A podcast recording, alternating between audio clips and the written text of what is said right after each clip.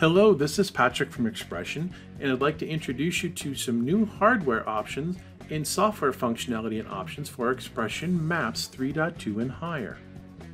Normally, XPression Maps Designer, and this is what you're looking at now, is used to create graphics for your video productions. And normally, a graphic artist will work with you to create your maps content, and they'll create a flattened file, which could be in the form of a still file like a JPEG, a PNG, or a TIFF, a Targa, or it could be an animated file, QuickTime movie, an XPression video codec movie, um, a couple other different file formats. And then you take those and you put them into your production, whether they're edited or they're coming into your production as part of um, the production itself, embedded into templates for XPression.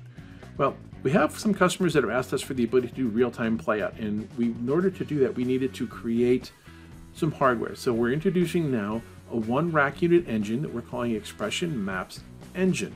And this has slightly different hardware than the rest of the XPression platform, but when you look at it from the front, it looks identical. It's a one rack unit engine.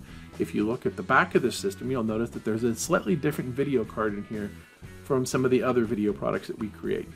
And in this system, there is an AJA Corvid 24 card with five video ports. Port 1 is for the video output, port 2 is for the alpha or key signal output, Ports 3 and 4 are for video input signals to be used for XPression maps, and then port 5 is used for your Genlock, your Blackburst or tri-level sync. Now what this allows you to do is do real-time production within your um, video studios, and it allows you to do a couple of other things. I'm going to show you quickly how you go ahead and set those up, and we'll talk in another video about how you really focus and use some of these tools. So I'm going to come in here and I'm going to do File, Preferences, and you'll notice if you have the video I.O. option on your system, you'll notice there's another tab now called Video I.O. And when I click on it, you can see I've got two main sections and there's a couple subsections. The top section is video output. Now, up here you're going to see that there's a checkbox for enable. And if I enable that, that will now take whatever is happening in my viewport and send it to the output of my XPression maps engine. And by default, we're going to be using frame buffer 1 or output 1 on the back of your card. And again, I'm showing a slightly different card here, but on your card it will say Corvid 24. If I enable key or the alpha channel, that will come out the next available port, which would be FB2. So on the back of your system, port 2 is your alpha, port 1 is your video connector.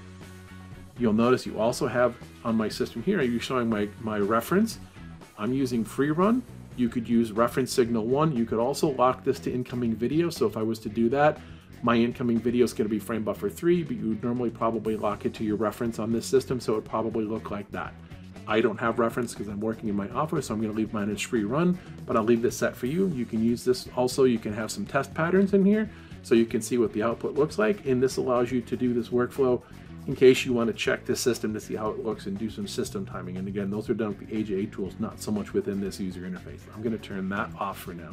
I'm also going to disable these two pieces, and I'm going to set mine to free run because I'm not using a sync generator in my office. The next section down in video output, I could also generate NDI rather than a hardware frame buffer.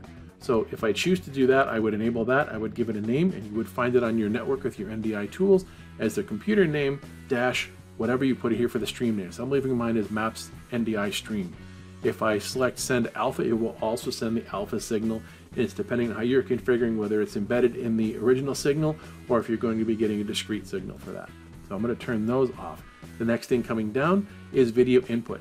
So I'm going to come down here and I can choose from disabled, which means none of them are being used for that particular input. And I'm going to choose one of them for SDI. And my first port available is my input port, which is frame buffer 3. And again, you notice on all of these, we're using a three frame buffer so that we have a proper cache so that we get solid frames coming in and out of the box. Um, I could also choose NDI as a signal, and we'll talk about that in just a little bit. But right now I'm just going to leave SDI as one of my signals. I'm going to click Save and choose OK. Now, here's where the benefit of this comes in. I'm going to do this really quickly and I'll do a separate video on all these functions in here. But I've got a video input here so what I'm going to do now is I'm going to come over to my drawing toolbox in XPression Maps Designer, and I'm going to choose Interactive to place mine. And I could put them anywhere, but that's just where I chose to. I'm going to click on New Drawing, and when the Drawing Management Editor window comes up with the new drawing type, I'm going to choose Video Input, and that automatically opens up the dialog box. I'm going to change the name of it to SDI Input 1. I'm going to choose from the general tab, input one, because again, I'll have two inputs here basically. I can have up to four but right now we show eight in the menu, but you're theoretically only getting up to four. I'm going to leave the rest of this alone for the moment. I'm going to click done. And now if I come to the bottom of my window, I'm going to see that there are now an additional drawing tool in interactive. And I'm going to drag that off onto my map.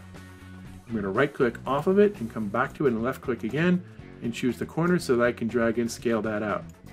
Now I told you earlier that I'd show you how to set up an NDI source. So let's go set it up. File, Preferences, Input 2. I'm going to enable by choosing NDI and when I see that I'll see a list of my NDI capable sources. So I'm going to choose NDI HX camera because that's an application I have on my iPhone. So when I do that I'm going to come over and choose new from my drawing toolbox. I'm going to choose video input and again I put that as input 2 so when I choose input 2 here I'm going to call this one NDI source. So I have that there. I'm going to come down and I'm going to just drag it onto my map. I'm going to right click off of it, then left click to choose and scale. And you can see there is my camera. So that's how I put an NDI signal in and an SDI signal in into the XPression Maps engine with the Video I.O. option.